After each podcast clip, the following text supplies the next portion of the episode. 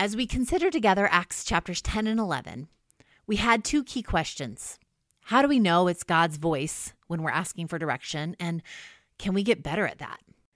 Let's consider today a couple of tools that can help us as we continue to practice discernment, practice hearing God's voice leading us forward.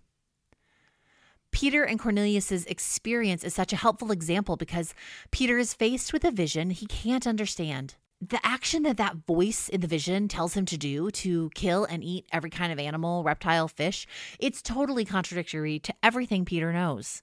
And he doesn't even get very much time before he's asked to go a step further and go to the home of a Gentile, a Roman Gentile. The action would violate all of Peter's religious convictions and traditions and beliefs. It would violate social boundaries of his culture. It would violate even his simple, normal habits. Everything about it would have been uncomfortable and strange and just felt wrong. And yet, Peter went. Why?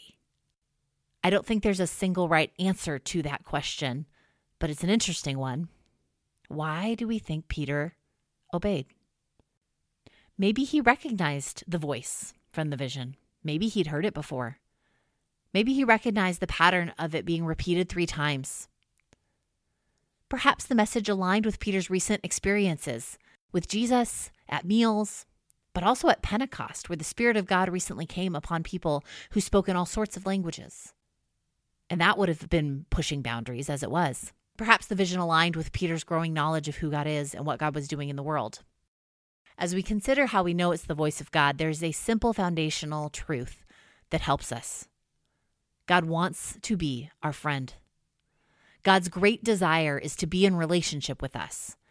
And like any relationship with a person that we could see and hear and touch, time together grows the friendship.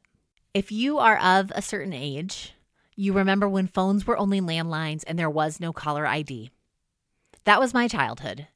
And I remember that when someone called for me, it was the most exciting surprise.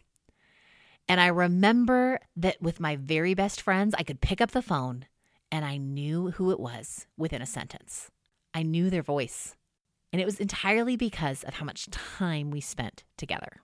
Our process of discernment is similar. Time with God means that we know God better and we recognize God's voice. The value of growing a friendship with God and time together when it comes to discernment is simply this truth God does not lead people in ways that are out of alignment with God's own character. And so, by spending time with God, by growing a confidence in the character of God, we are then better able to know it's God's voice because those leadings align with God's character. In fact, right now on this podcast, would you take just a minute to call to mind qualities of God, characteristics of God, God's personality? What is God like? Make a list, either name it aloud, list it in your own mind, or if you happen to have a pen and paper, do that.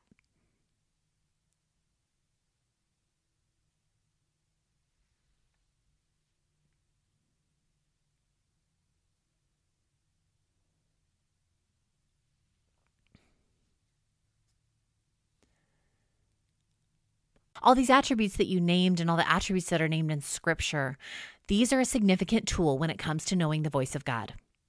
We recognize God's voice because it aligns with God's character. And things that do not reflect the character of God are not from God. As we learn to grow in discernment, not only are we looking for leadings that align with the character of God, but we're also simply aware that God is truth and God leads us towards truth. The voice of God never leads us towards sin, and the voice of God never leads us to contradict Scripture. Now, at times, it might seem so. Certainly for Peter, this vision would have seemed to contradict Scripture as he knew it. And so that brings up a whole host of wonderful questions. Is God revealing something new? Is God helping you understand Scripture in a fresh way? Is Jesus done something with Scripture that sheds light on what was its former meaning? We are allowed to question the text of Scripture. And when we're trying to discern, we should know that God's word and God's leading will align with the truth that we see in Scripture. They'll connect with one another. What is it you are trying to discern now, today? Are you wondering about something with school, work, your family? Is there a challenge that you're faced with and you need God to lead you forward? Consider that your friend Jesus wants to walk with you through that and wants to speak to you about it. Consider that whatever you believe you might be hearing from God will align with the character of God and will align with the truth of Scripture. That doesn't mean there won't be questions.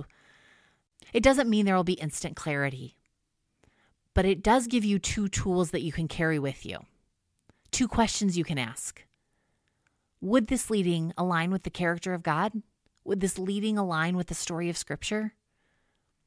When the answer is yes, perhaps you are finding that God is indeed speaking to you.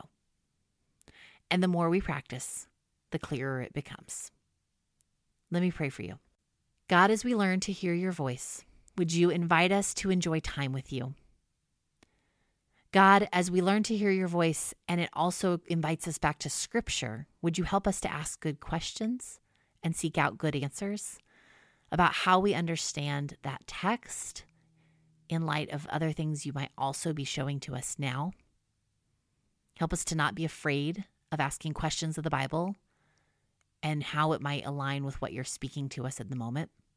God, thank you that you do indeed speak and that you care about every detail of our lives and we ask that you would lead us forward today. Amen.